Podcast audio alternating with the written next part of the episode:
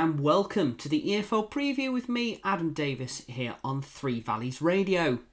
For the first time this season, we haven't had much midweek football for us to talk about, which means we'll have plenty of focus going into game week threes, at all the exciting fixtures that are taking place. So exciting, fourth, that it's in fact game week four.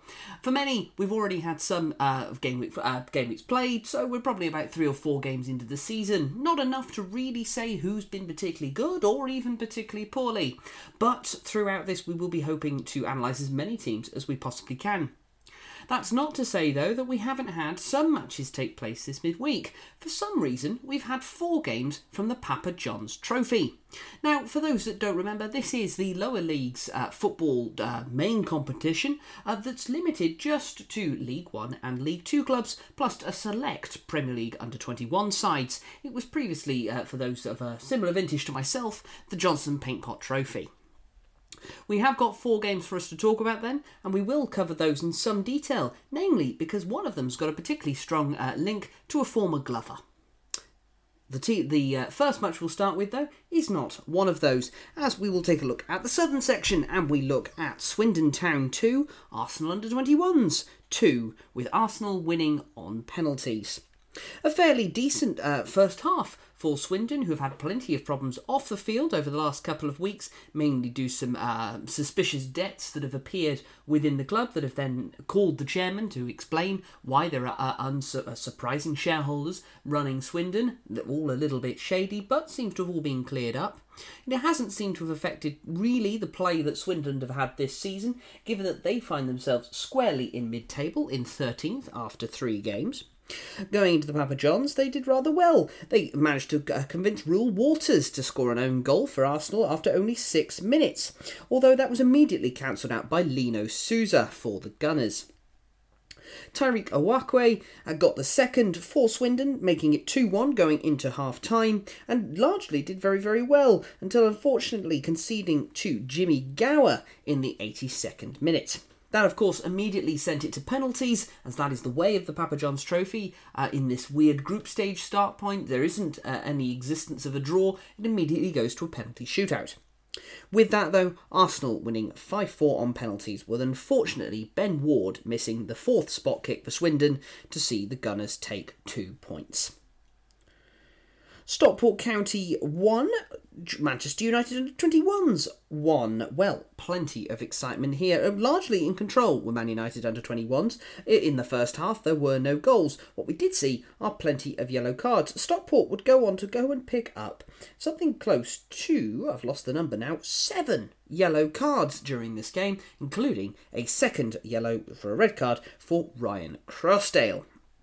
That being said, Jordan Hugill got the goal in the 64th minute, originally missing his penalty, uh, which was caused by a foul from Adam Wright, Akil Wright. Sorry, he um, Jordan Hugill missed his opening penalty, but managed to score the rebound. And in the 13th minute of added time, Isaac Alofe got the uh, the the equaliser in the 13th minute, and that, of course, immediately took it to penalties. Ryan Rydel missing the third penalty spot kick, and because Man United went first and scored all five of those, they would go on to win 5 3 on penalties. We then move on to the first interview of tonight, and that is focusing on the Walsall versus Brighton under 21s game. Now, that finished 3 uh, 2 in normal time. Uh, uh, Andrew Moran getting two goals in the first half for Brighton, a very exciting young talent from the Republic of Ireland. One goal for Walsall through Oisin McEntee. Unfortunately, a third goal for Brighton was not actually scored by Brighton's players themselves, and it was another own goal through Liam Gordon. However, in the 86th minute, for Walsall, former Glover's favourite Tom Knowles picking up with a goal, his first goal of the season. And because I've already mentioned we'll have plenty of interviews tonight, let's listen to him now. Knowlesy, whilst it's defeat this evening, a, a comeback for yourself and a goal on your return. Yeah, no, it's obviously a disappointing result at the end of the day, um, but happy to get a goal and, and be on the score sheet on the return. Um, obviously, we want to keep clean sheets because um, going forward, I think we've been been very good. We've always scored goals, um, but yeah, it's just a matter of fact of keeping the ball out of our net now. That seems to be the one thing that obviously a lot of supporters are probably going to pick up on the amount of goals that have been conceded. But going forward, we do look like a real threat as well, and it's just hopefully, you know, fine tuning that detail in the other end in our other box, and hopefully that then means we can go on and get more points. Yeah, no, definitely because you know we keep a clean sheet, then you know we're going to pick points up out the game, um, and with our strike force and the chances that we have been creating, you know, we're always going to score goals. Um, so yeah, it's just a matter of fact of tightening up at the back, cutting out the mistakes, and and keep doing our thing going forward. How frustrating has it been for you personally to still be in and around the group, but not be able to necessarily influence it on the pitch at the moment because of the injury? Yeah, no, it's it's been a frustrating few weeks, but you know I've, I've been working hard and probably been a bit of pain in the backside to get back on the pitch as soon as I can. But you know I'm I'm thankful that I'm touchwood over everything now, um, and I can look forward to the rest of the season how key is it to listen to the medical advice that's been given to you?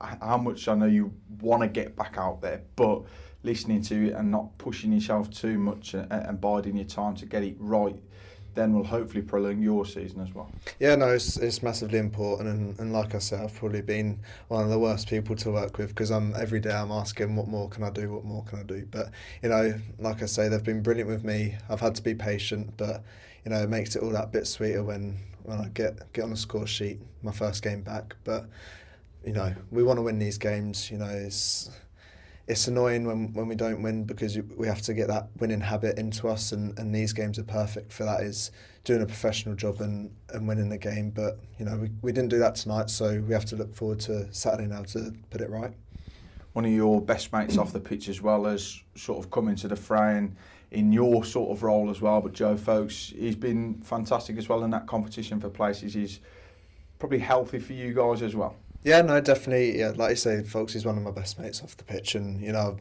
I've tried to help him, and he's tried to help me as much as he can whilst you know he's been playing and, and I've been on the side because you know I can give him a different angle of what I can see from where I'm sat. Um, but yeah, he's he's obviously more naturally a defender, so I've been trying to learn his positions, how he defends 1v1, because that's an area of my game that I want to improve. And anything that I can help him with going forward, then, you know, it, like I say, it's healthy. We want to push each other. Um, and obviously, I've got to work 10 times harder now to get back in the team because he's been excellent since he's come in.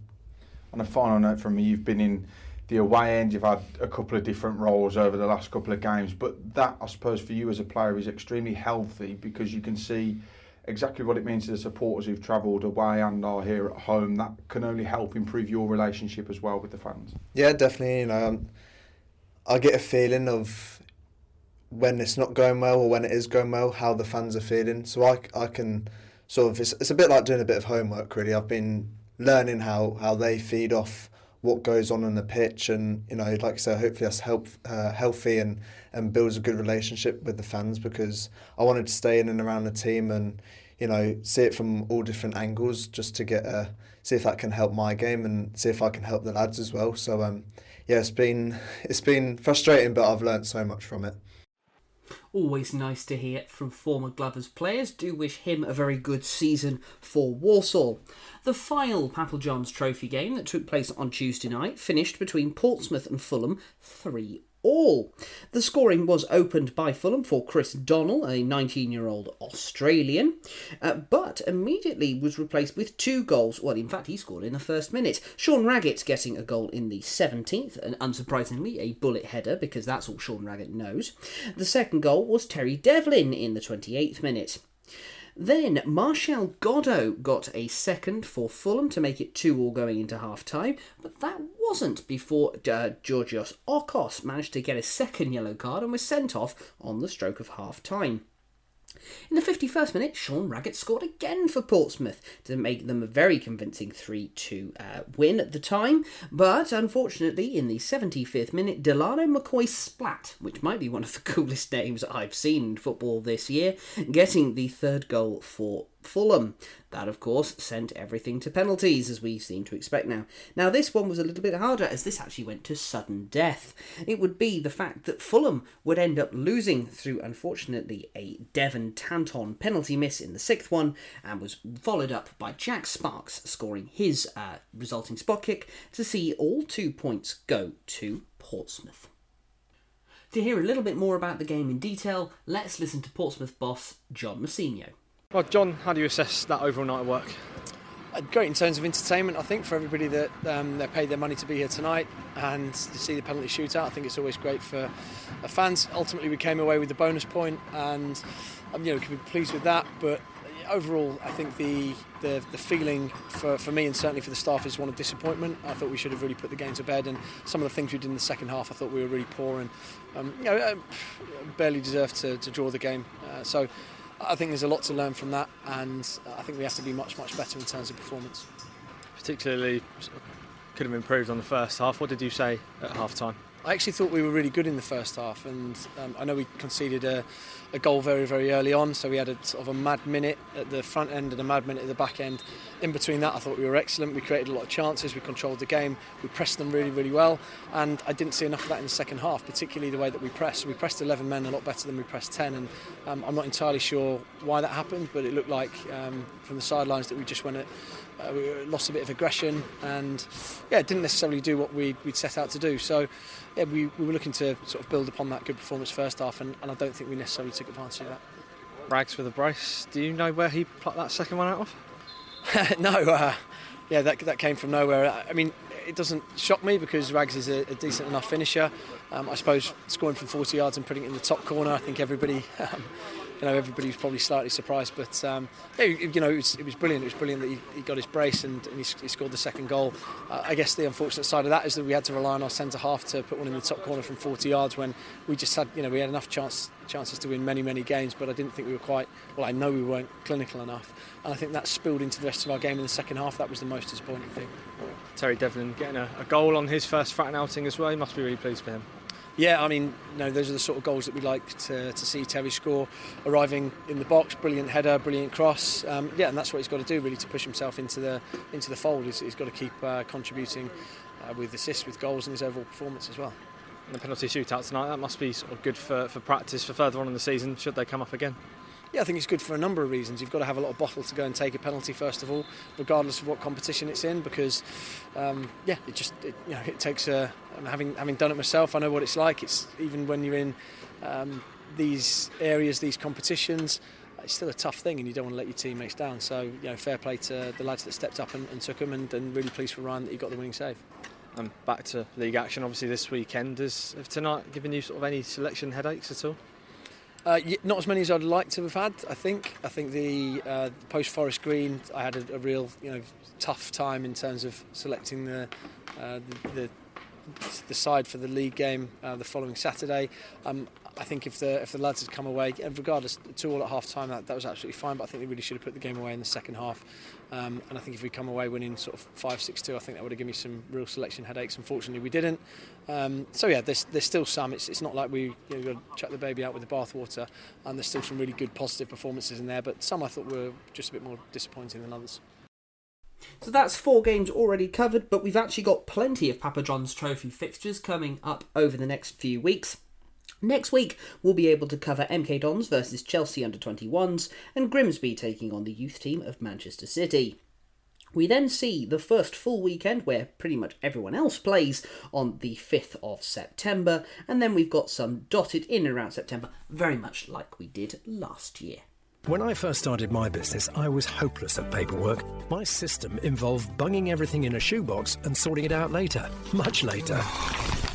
Thank goodness for Chalmers Accountants. They soon put me on the right track. They work with businesses of all sizes, and they really know their stuff. Chalmers will provide you with a one to one service with your own personal account manager at one of their three local branches. For expert advice on how to make your business more successful, visit chalmersaccountants.co.uk and book your free initial consultation. At AJ Wakely and Sons Family Funeral Directors, we know the importance of compassion and integrity. We also know how unfamiliar decisions can be so difficult at a time of family bereavement. We can provide a steadying influence just when you need it, guiding and helping you make the right decisions to reflect the kind of funeral that your loved one deserves. Visit our website www.ajwakely.com for more information or call Clive Wakely on 01935 479913. Now, what we're going to do now is just a little bit different now, as of course we're into the final 10 days of the summer transfer window, and across the EFL, plenty of exciting transfers have taken place. What I wanted to do was just have a quick conversation about some of the potentially really exciting signings that have taken place this week. In fact, on the days that we were recording this, which of course is the day before this uh, programme goes out, we've even had plenty of exciting players there. Kieran Phillips has got a, un- a undisclosed move from Huddersfield to Shrewsbury. Those of us that uh, follow Morecambe and Exeter over the last couple of years will remember that he has been a pretty prolific signing uh, striker in the EFL over the last couple of years. All the best to him. Brandon Williams, who will remember Kieran McKenna as his youth team coach at Manchester United, has actually now joined him at the Tractor Boys Club on loan for the season. Intriguingly, he was on loan at Norwich City last year, so a little bit of crossing the divide there. What took place yesterday, one of my quietly favourite players in League One last year, Chem Campbell, has actually gone to Charlton Athletic on loan from Wolverhampton Wanderers. It was very, very impressive for Wycombe last year. One of the standout performers for Middlesbrough last year was the two loan signings of Cameron Archer and Aaron Ramsey. No, not that one. Uh, as they really pushed Middlesbrough under Michael Carrick all the way to the playoff semi finals. Well, Aaron Ramsey is now able to show his talents in the Premier League. But not for Aston Villa. He's changing his claret and blue for a slightly different badge as he has sealed a £12 million move to Burnley. Clearly must have impressed uh, Vincent Kompany when they played them this time last year. One, one signing I'm particularly surprised by is actually the loan signing from Nigel Pearson's Bristol City, as they've brought in uh, on loan Taylor Gardner Hickman from West Brom, who I thought was really quite impressive for West Brom, even when they weren't as, at their full potential beginning of last season. Intrigued to see why he's gone out on loan to a divisional rival.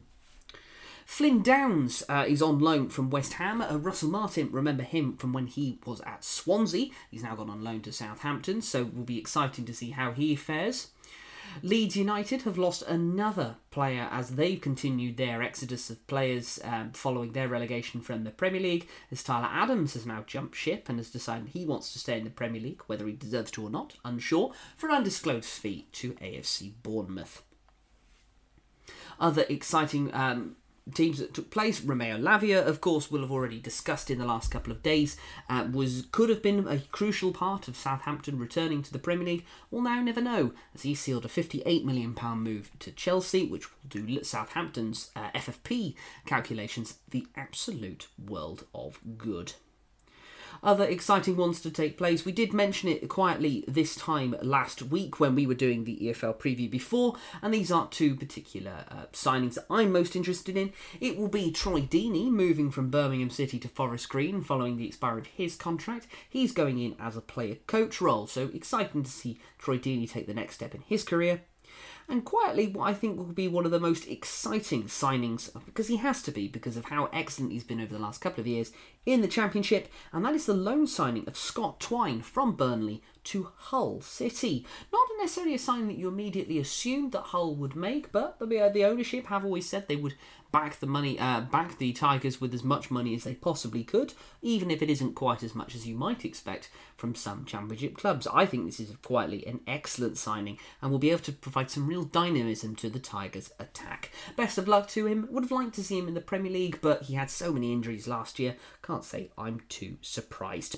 So that's what's particularly the really exciting uh, signings I think that have taken place over the last week. Other ones that you know, we spread into the last couple of weeks before then. Chuba Akpom has now finally left Middlesbrough to Ajax for a £10.5 million bid. I think that's probably uh, for the best. I think he was definitely going to get a bit itchy feet following his decent uh, spell last year. They've already immediately replaced him through uh, one of my other favourite names in the EFL this year, Emmanuel Lath from Atalanta for an undisclosed fee, also uh, for a striker. So, very exciting to see how all of these things go. But one signing that we didn't cover, or more specifically BBC Sports haven't quite put up, is actually the recent unveiling of a loan signing. Now, there's been a lot of speculation about Jay Stansfield over the last couple of months following his very decent return to Exeter City last year. Uh, we, uh, of us of a Yeovil persuasion, will of course have fond memories of his dad, and uh, it's now been far too long, unfortunately, since his passing. Jay has carried the mantle as being an excellent striker who who's even had calls up to England youth teams uh, in his very short but exciting career so far. And he actually has a new loan move. There was a lot of speculation about him moving to Sunderland this year and joining Tony Mowbray in a very, very young championship side. That actually has not been the case, though. He has had a loan move and it is to a young side, but this time it's to Birmingham City. Of course, the allure of potentially having uh, strong connections to a certain Tom Brady will certainly help a young player, but Birmingham, now under new ownership, definitely seem like a club that are going in the right direction, and some of their signings are really indicating that. Jay, of course, is just one of those. So, for our next interview, and because of course he has a special connection to those of us in and around Yeovil, let's listen to new Birmingham City signing Jay Stansfield. Thanks for joining us, Jay. A very big welcome to Birmingham City as well. How are you feeling after signing? Yeah, I'm buzzing. Um, it's been a long time coming. I've had, um, well, I've been in contact with a lot of people the last probably three or four weeks, um, and I made the decision to come here. I feel like it's a very family club, and I just can't wait to get started. And you've already met the lads and the staff today. You've been around the place. How was that for you? How nice was that? Yeah, it was good. I was a little bit nervous coming in um, at the start, but I know Jordan James from uh, my time at England, so having him here is, was made me like be able to speak to him, and he was be able to introduce me to the lads and things. So I was, yeah, I, I felt like I fit in well, and hopefully I can go on and get to know him more. Did you have much communication with, with the gaffer, especially and his team, before you signed, and what, what did they say to you? Um, yeah, it was sort of a quick a quick turnaround, really. Um, I think I had I had a couple of conversations, and what they said to me was obviously what made me made me sign here, but all they said was praise and things, and it just really encouraged me to get down here as quick as possible. You've come here on a season loan. Uh, what do you hope to get out of your time here at Blues? Yeah, I hope just to develop into a into a better player, um, become stronger, and be able to be able to like keep with the physical demands of the game, um, but also like to come here and help help the Blues obviously do as, um, as best as they can do, um, finish as high on the table as possible, um, and want to just come here and get as many goals and assists as possible. I believe there were 12 championship clubs after you, so essentially half the league wanted your signature, but you've chosen to come here. What was the thought process behind that? Um, I think it's just obviously like a big club and a club that's going on the up. Um, spoke to the, the gaffer and what he drills into the team and the way he likes to play suits me massively um, and it's in the middle of the country, so it's close to London, close to close to home. Um, I'm quite a big family man, so I like having my family around me. So it's perfect for them to be able to come up and watch watch the games, and for me be able to go home and see them still. Do you feel like it's also quite an exciting time to be at the club, considering the signings we've made and all the ownership changes as well? Yeah, massively. The buzz around the club. I've only been here a day, but the the buzz, the togetherness around the changing room, the whole club seems amazing. I'm just so happy and proud to be part of it. I'm sure you'll remember you scored your first ever senior goal against Blues a couple of years ago in the Carabao Cup, a beauty of a finish as well. How much do you remember about that? Yeah, everything. It was my, my debut for Fulham. Um, when the ball came to me, I, I can't even remember it properly, but all I know is I just took a touch and had a shot, and luckily it went top corner um, and could take us into the next round. And you'll be hoping you can get a few like that for us this time then? Yeah, for sure. I think, um, like I said, playing there is a special atmosphere, and I just can't wait to get out in front of the fans and score as many goals as possible. Thank you very much, Jay. Thank you. Best of luck to him there. Right, let's move on to this weekend's set of fixtures, and we've got plenty for us to get excited, of course, across all three divisions. We will start, as we usually do, with the Championship, and we've got a Friday night game now, which is actually not between teams that usually get too much from a television plaudits. They are Hull City versus Bristol City. Now, of course, we've already mentioned both of them this uh, this episode already, due to potentially very interesting signings in the form of Taylor Gardner Hickman for Bristol City and Scott Twine for Hull. Um, I think a relatively even affair, and would potentially be a really, really important fixture come season's end. Both of them will definitely be pushing for playoffs. How realistic that is, we, we are yet to see, but both of them have done have had fairly decent starts to this season. On to the Saturday games. We've got Birmingham City versus Plymouth Argyle, and we will have another interview now. A very much a Birmingham City uh, centric episode uh, today. Not really too sure why, but we would like to hear from Birmingham City boss John Eustace. Now, before I play this next clip, fair warning: uh, the audio on this one hasn't quite turned out as I particularly liked. Um, so, if you would like to skip on, move on a few minutes, I would completely understand. Thanks for joining us this afternoon. I'll start by asking you for your reflections on the performance of Bristol City. It was an excellent performance, you know, a real collective. You know, the whole squad was used. Uh, the fans were fantastic. It was a really good day. And Bacuna played a large portion of that game at right back, did a very good job as well. Is that an example of the no excuses culture you've got here? Yeah, definitely. I think it's just about the squad. You know, everyone's used, everyone's needed, everyone's throughout the season. You know, it is very, very important. You know, there's no individual um, who's better than each other. You know, it's about the use of the squad, and you know, we needed that squad of players on Saturday, and I thought everyone who, who, who played the part were, were magnificent. That's three consecutive clean sheets now. What do you put that down to? It's just hard work on the training field. You know, the boys are taking uh, everything on board that we want them to, and you know they're driving the standards themselves, and they're working hard on the training training field. I said you, you get the results on a Saturdays from all the work that you do Monday to Friday, and uh, at the moment, the, you know the work's paying off. Our last three goals have come from the bench as well. How happy have you been with the attitudes and the way that those lads have come on and changed the games? I think over pre-season we used a lot of players, and um, you know again it's about the squad. Um, the players that we're using, they want to play for each other. They most most importantly want to play for this football club, and they they'll do whatever it takes. And, and whoever's called upon will will sweat blood for the for the cause. And um, you can see when when we're getting good chances, the players are now coming in and, and taking them chances. You've played very well without the ball so far this season. Limited teams to very few chances as well. How much preparation, how much effort goes into that? I've got a hell of a lot, lot of work, you know, from all the staff and. Um, from um, from Mike, the goalkeeping coach as well. You know, little important details on the opposition goalkeeper. You know, the level of detail that goes into everything we do is very high, and um, you know you can see that coming out. On injury news, we saw unfortunately Ethan Laird and Dembele both taken off last weekend. How are they doing? Yeah, they're going to be uh, struggling for the weekend, um, and obviously they're two real big players for us. You know, but again, players that came on, you know, at important times last uh, in the last game, and and Backer going into right back, filling in there, you know, it just shows that, you know, no matter what what comes across us, you know, we'll get on with it, and um, and whoever plays will be ready.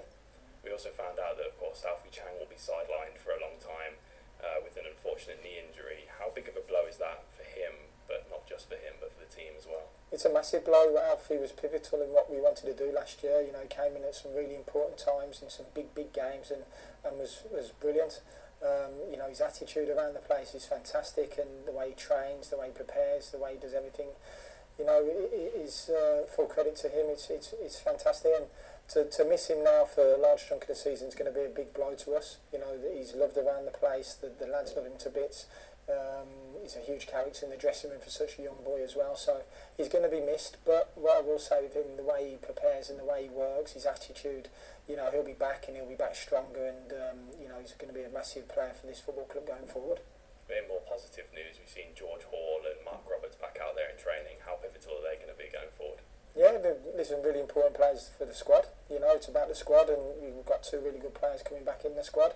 Um, so it's going to be good. Plymouth as well, moving on to them, have had a really good start to the season themselves. Unlucky to lose to Southampton last weekend. What kind of test are they going to provide? Yeah, they're a very good team. Know, Stephen's got um, um, them really playing some fantastic football. They've got great, great momentum as well. Obviously, getting promoted last season where they're exceptional. Um, you know that that group of players have been together there for two or three years, and um, you know we know it's going to be a really difficult challenge for us, but one we'll be ready for. Finally, this will be the fifth straight sellout crowd for Blues. What does that mean for you and the lads to see the fans backing you the way they are? It's very, very important that the fans, you know, back the team, back the club. You know, the club are on the rise now. They're on the, the, the, the club are heading in the right direction. They've got owners now that really care. Um, you can see all the work that they've been doing around the, the, the stadium, around the training field, you know, the players that we're bringing in as well. So, you know, the atmosphere uh, around the Birmingham City is, is very, very good at the moment and it's only going to get better. Thank you very much, Gaffer.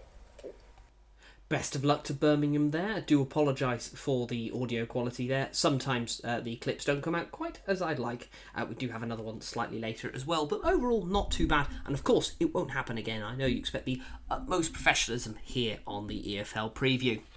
Moving to the other games taking place in the Championship this weekend, we've got Cardiff City versus Sheffield Wednesday, a battle of somewhat near the bottom. Coventry taking on Sunderland, which of course was a playoff uh, bout last year. Huddersfield Town taking on Norwich. Ipswich have got Leeds United. Uh, in a very exciting test there. Leeds United now will be uh, returning with the signing of uh, Wilfried Gnonto back, as he has decided that he will stay at the clubs, uh, probably lined up with the fact that Everton got thumped 5 0 last weekend. He didn't fancy moving to the Toffees anymore. Completely understandable all players are young; they will make mistakes, and he's come back and apologised, and Daniel Farke has, has accepted that. So that's that's really really good for them. Ipswich will of course continue to hope that they can push and stay at the top of the table as they currently are. Millwall taking on Stoke City. Preston have got Swansea City. Rotherham United uh, face Leicester in a relatively short journey for the two teams. Southampton are taking on Queen's Park Rangers, and this is where we will have our next interview. And it's a slightly longer one, but we will hear from QPR boss Gareth Ainsworth. Gareth, despite the defeat, you spoke of your pride after last Saturday's performance against Ipswich. How has this week been? Been brilliant. Um, I'm the manager of QPR. We're coming here, and uh, and honestly, since the Tuesday after the Watford game, this place has been a buzz. It really has, and uh, so proud of the boys and the fans for what they're doing at this club. They're, they're doing it, you know. I'm trying to say, right, can we get this going?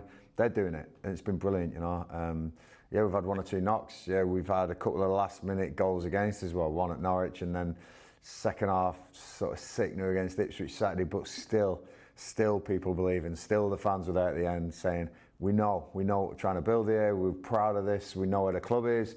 We're proud of this. Wow, we got Sinclair firing. We got people like Rayan Kolli making appearances, you know, from the development squad. Coupled with the six signings I made, the experienced boys coming in, they're only going to get fitter. This is going to be a good place, believe me. And uh, and all I want to do now is is keep working with the boys you know, some of these young ones do a lot of individual work, trying to educate and trying to trying to show them how good they could be. And then these older boys, they're in there and they're running the dressing room for me. They're they're real winners. Um, yeah, excited and what what a chance to go and impress on Saturday as well away at Southampton. Wow, and you know, you'd give your right arm to play in this game, you know, and I'll tell this to the players, you know, all the fans who are coming down, 3,000 plus, they'd give anything to be on that pitch with you. So give everything you possibly can. And uh, and with this structure, with this new way of playing, listen, we might get a whack. It's the next Premier League team, but I tell you what, I fancy us on Saturday. I really do. I fancy that we could go and upset, and uh, I do every single game. But more importantly, so do the fans and so do the players. Two away games now before the first international break of the season. Two tough ones too. You mentioned Southampton, Middlesbrough, upcoming two. What what are your hopes heading into the two games before the break? Uh, you know, I'd love to get a win out of two, but I think we can get two wins. I think we can go and beat both of those teams. Um, I hope. I hope people will say in the press, oh, Ainsworth wants two from two. Yeah, of course I do. I'm the manager. Uh, I believe we can do two from two as well. I've got a great squad. I've got some real good players. It's 11 against 11. You can go out there and if you you perform better than your opposition, you're going to win the game. Um, we can do this. Believe in these players so much. Um, no injuries, no more injuries would be nice. Um, transfer window's coming to an end next week, obviously, and, and again, I want to keep the best players here, keep the best squad I possibly can. But you know, it's football; things happen, and it's a business as well as a, as a sport.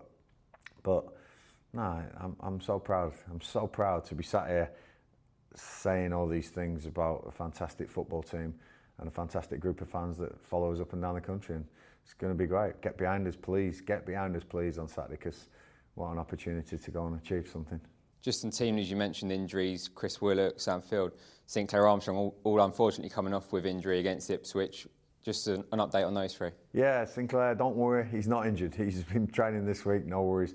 Uh, Chris Willock and Sam both had a couple of days off, um, and uh, but I, am expecting both to be training today. Um, Sam took a hell of a whack in a, in a typical Sam Field tackle, um, and he's he's committed. I'll have him all day, by the way. And Chris, you know, his first start under me um, showed exactly what the player can be. You know, he's he's unbelievable on the ball. Um, I still want to work with him. Still want to still want to get more out of Chris Willock, but um, he's he's a top guy to work with, and uh, and I really I really think he can be a, a really big player this season for us. Um, you know, both of those. Um, like I say, Sinclair came off for cramp, really, nothing else. Uh, but both of those took knocks.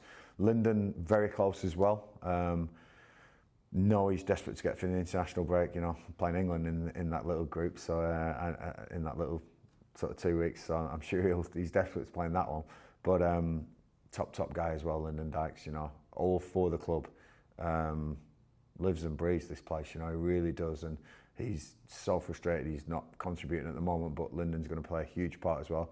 The only long term is Jimmy, and he'll, he'll, he'll be watching this gutted that I'm saying this. But Jimmy, you've got to be patient because you've you've uh, you had a hell of a whack. But um, once he gets back as well, wow, we got a good squad because Jake got through uh, 45 minutes in the development squad on Monday, so he's in contention. Uh, yeah, things are looking good. Things are looking up, and uh, I'm excited. You mentioned Jake. Was my next, next question. Actually, you, you were obviously in the crowd for development squad's midweek win over Coventry. Just how good was it to see Jake back out there? Great. You know, um, good to see Jake, but good to see him taking on this leadership role on the pitch. You know, he's an example to everyone. He's a good player, Jake Clarke-Salter, and on uh, keeping him fit is going to be important for us. Uh, and some of the young boys around him, um, you know, re- really, really good. Um, they're coming on as well. You know, Stevie Balla getting a hat trick, you know, was great for him. Um, you know, especially when the manager's there, he took his goals really well. And and special mention for Chris Ramsey and Paul Furlong. You know, they're they're taking on what I'm trying to do in the first team, um, and this development side that we're trying to integrate so well into it. They're they're they're trying to get these boys ready for when they do make the step, and uh, and I think they've run it fantastically well and uh, and a deserved win. You know. Matteo in goal made some crucial saves as well, which was brilliant. He's he's one coming through. So yeah, future's future's quite bright here. It's uh, it's the present that we need to deal with and make sure we get enough points to, to be competitive in this championship, starting on Saturday at Southampton. Bringing it back to Saturday, 3,000 QPR fans making the trip to the south coast. You you must be so keen to match their efforts with another performance to be proud of. Listen, I, in awe of the fans. You know, I know uh, took, took a bit of jip last year, and, and Watford game totally entitled. I'm sorry. Um, please, please let me off that one. But since then, I think we've been great. I think we really have been great, and I'm really hoping that they feel what I'm trying to do here, um, and trying to build. And, and what I want to do is, when the success comes, we've built it. We've got that structure behind us that there's no big fall. Then there's no big drop off. There's a success, but there's a sustained success. There's there's a building block behind it that's what I want to do here. You've got to try and do that in football. I did it. I did it at the last club for so many years, and it was great. And and and you know, if I can have so many years here again to build something and and leave them in a much better place than when I turned up, that that that'd be the aim, you know. And uh, this this club is is is brilliant because people think we're probably a bit of a smaller club now in the championship. We're not. We're still a heartbeat's real strong. Three thousand away fans who will be as loud as the Southampton fans. By the way, I'll make sure that because my team will be up for this and getting them going. Um, win, lose, or draw, get behind those guys because some of those players will need you, and I certainly need you. And uh, I know what you mean to me. I played in front of you. I think you can really tell with the way Gareth Ainsworth speaks. He really cares about the club that he's taken on. I know he's synonymous with Wycombe Wanderers, but he, he was a QPR man as well, and he really is trying extremely hard to turn it around in what is very difficult circumstances. Will it be enough? Of course, only time will tell. The other game taking place on Saturday in the Championship will be Carlos Corberan's West Bromwich Albion versus Michael Carrick's Middlesbrough. Michael Carrick's Middlesbrough will be absolutely desperate for a win as they have not started the season quite how they would have liked. And the lunchtime game on Sunday with a 12 o'clock kickoff in the Championship will be Ishmael uh, Valérien Ismaël's Watford against Jon Dahl Tomasson's Blackburn Rovers. So, on to League One then, and all fixtures on Saturday at 3 o'clock, just how the traditionalist would like them. We will start with Bristol Rovers versus Wycombe Wanderers, a very decent and even affair there.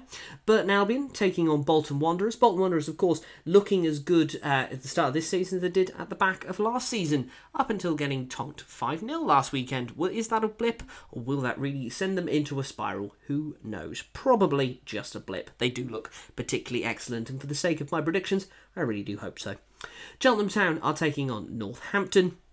An Eamonn Dolan, uh, uh, effectively, uh, memorial match between Exeter City and Reading. Uh, a lot of emotions will be going through St James's Park this weekend. Good luck to those two teams. Fleetwood taking on Shrewsbury Town. Leyton Orient have got Cambridge United. Lincoln City face Blackpool. Oxford United have got uh, Charlton Athletic. Peterborough United taking on Derby County. Port Vale have got Carlisle United, uh, a decent uh, affair there. Carlisle definitely returning to League One in not necessarily the same rich vein of form they were in League Two, but that's going to be the case with promotions. Taking on a very mid table team from last year, Port Vale will be very interesting for them. Stevenage travel to Portsmouth. And finally, probably the most exciting game, I think, for me, in terms of the most even affair between the two teams, is the final one and that is between Wigan Athletic and Barnsley. Now, if you look at the table without looking at the points, you'd go, why on earth would you say these are equal? Of course, Wigan all the way down near the bottom, and Barnsley somewhat near the top. Well, Barnsley were excellent last year uh, under Michael Duff. Of course, he moved on to pastures new uh, in the form of Swansea City, but I really like the signing of Neil Collins as manager, and they've still got some excellent attacking players. Nicky Cadden, Devante Cole, plenty, plenty of goals all available to them. No wonder that, you know, it's little surprise that they managed to get seven past Port Vale on the opening day. But of course, Wigan, with their uh, points deduction, have had to start slightly further back with a little bit of a handicap handicap. But what they have done is they're still currently unbeaten, and if they didn't have the points uh, deduction, sorry, that's the word I'm looking for, they would be up near in the playoffs. So a very exciting side under a very exciting manager, and that is the form of Shaun Maloney, and we'll listen to him now. Shaun, uh, I expect there's been a real bouncing in the step this week around camp, given the result on, on Saturday. Yeah, yeah. I think particularly early in the week, you could sense uh, yeah, you could still sense the, the, happiness from the, the result, particularly with the players.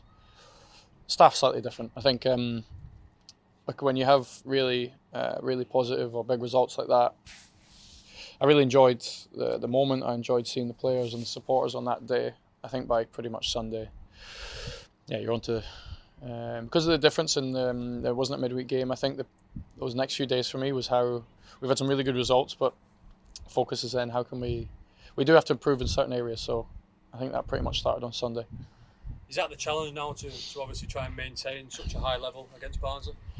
Yeah, and I think there's still I think that's a there's some really positive things have come from the start of the season. Uh, we've won games um, when there's still areas of our team I think can be miles better. Um, I think the players will continue to improve in certain areas as the season goes, but generally as a team, I think um, I think that's what is exciting, but also quite motivating is that the some areas of the team we've really improved, and, and, a lot that's with the players. The players have to take credit, particularly with the ball. We're now um, we're now uh, an aggressive team, attacking team. Um, now we have to be at the same level without the ball, and I think there's still huge improvements to do there. Um, and it's my job to keep everyone's feet on the ground. Barnsley had such a great start with that win against Port Vale, and probably from their own standards dropped off a little bit the last few weeks. Are we expecting I suppose, a response, and equally we know the firepower they, they do possess. Yeah, they had an amazing start. I think with the seven 0 uh, to start with, they're a little bit unfortunate in some of the games since. They've got a good team. Uh, I know their manager very well from um, uh, coaching licenses in Scotland. Good person, real competitor, um, Neil. So he'll do a he'll do a really good job there.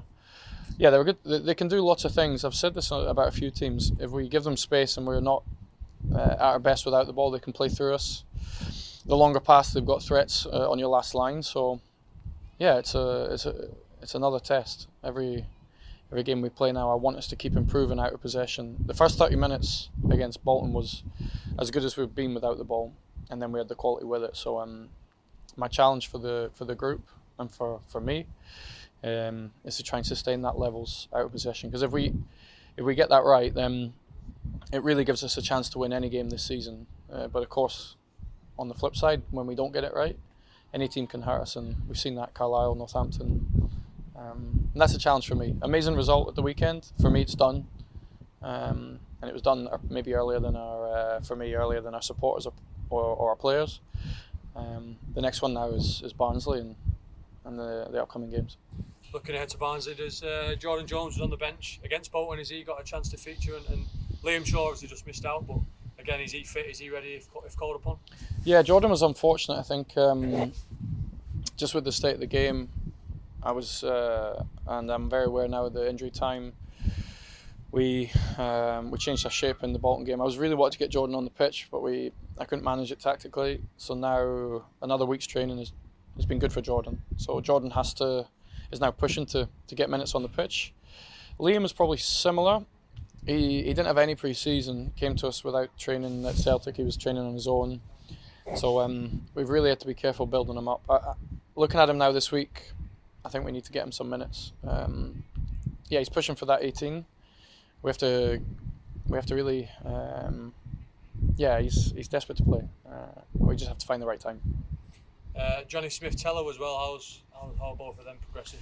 So Jonny Smith joined back training this week. Big positive. Um, fully training today. Really glad to have him back. He'll give us something different in those wide areas. Um, uh, Thelo is now nine days, I think, post injury.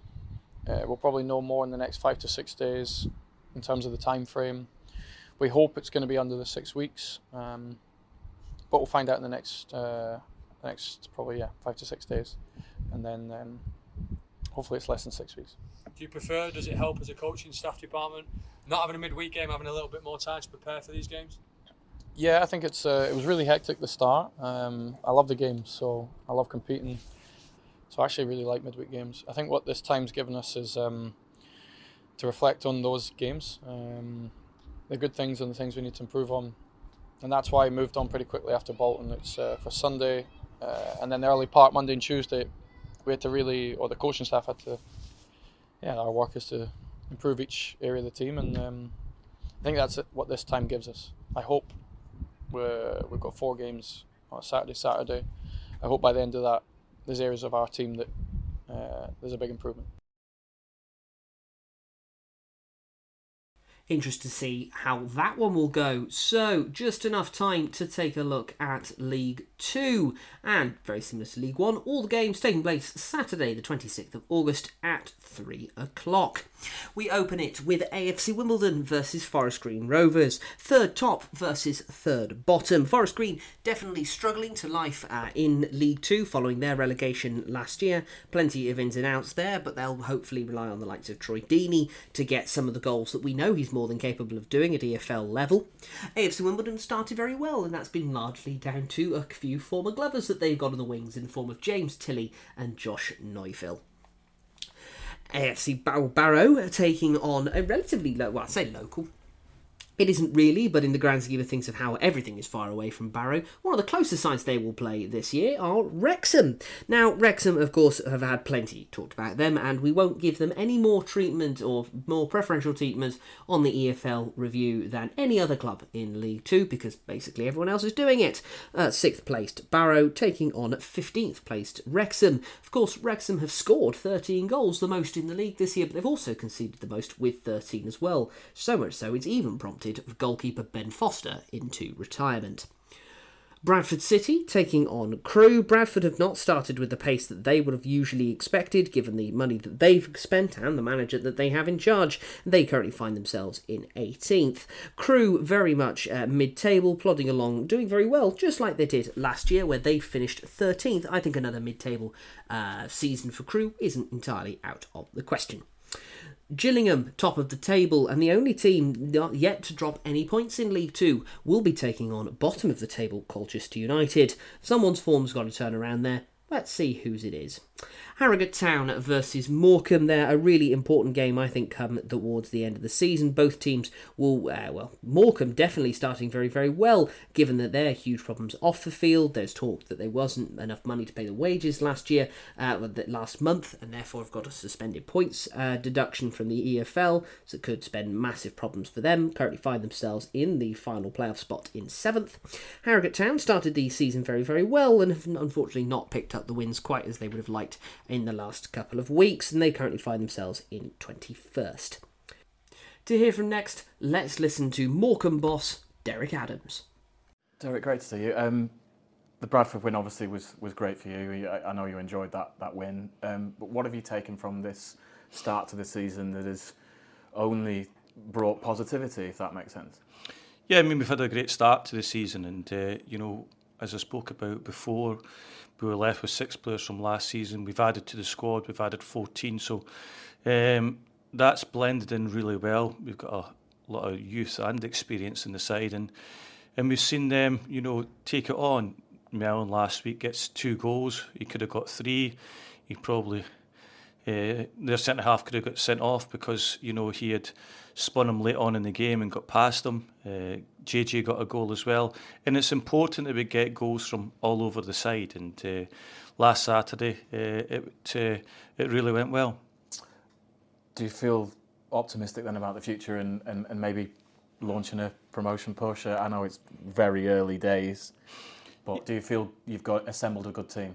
Yeah, well, we've got 20 players at this moment in time. Other teams have got 25, 30 players. So it'll tell how we can get through the early stages in the season. Then can we strengthen uh, again come January? Um, but uh, at this moment in time, we've still got space for two more players to come in uh, to the squad, and we've you know assembled a very good group at this moment in time, and we're sitting where we're sitting. Um, we've had difficult games to start the season with a lot of teams that are promotion contenders and we go to Harrogate on Saturday, another team that uh, you know spent well uh, over the, uh, the summer period. After the Bradford game, you said that um, pundits looking in don't have a, a, view of the workings of the football club and are, and are naive. Can, can you expand on that and what you meant? Yeah, I mean they, they don't look at the players that we've taken in. They, they probably haven't looked at um, the calibre of players that we've able to take in loan or uh, permanently they don't know how we coach, they don't know how we work from day to day. Um, and that's just the, the nature of the business, you know, and uh, because it's it's Morecambe, uh, if it was a team that uh, had 20 odd thousand uh, supporters and uh, had been in the Championship or the Premier League uh, beforehand and uh, they might look at us in a different way, and uh, that's just the nature of the of the business. They put teams up at the top of the table because of the way that they spend money, uh, the way that they uh, have you know bigger crowds. But uh, as we have shown in the past, when we got promoted out of League Two into League One with the lowest budget in League Two, uh, anything is possible. Do you like proving people wrong, Derek? Yeah, I mean, I, think that that's always been the case. Um, I think that um,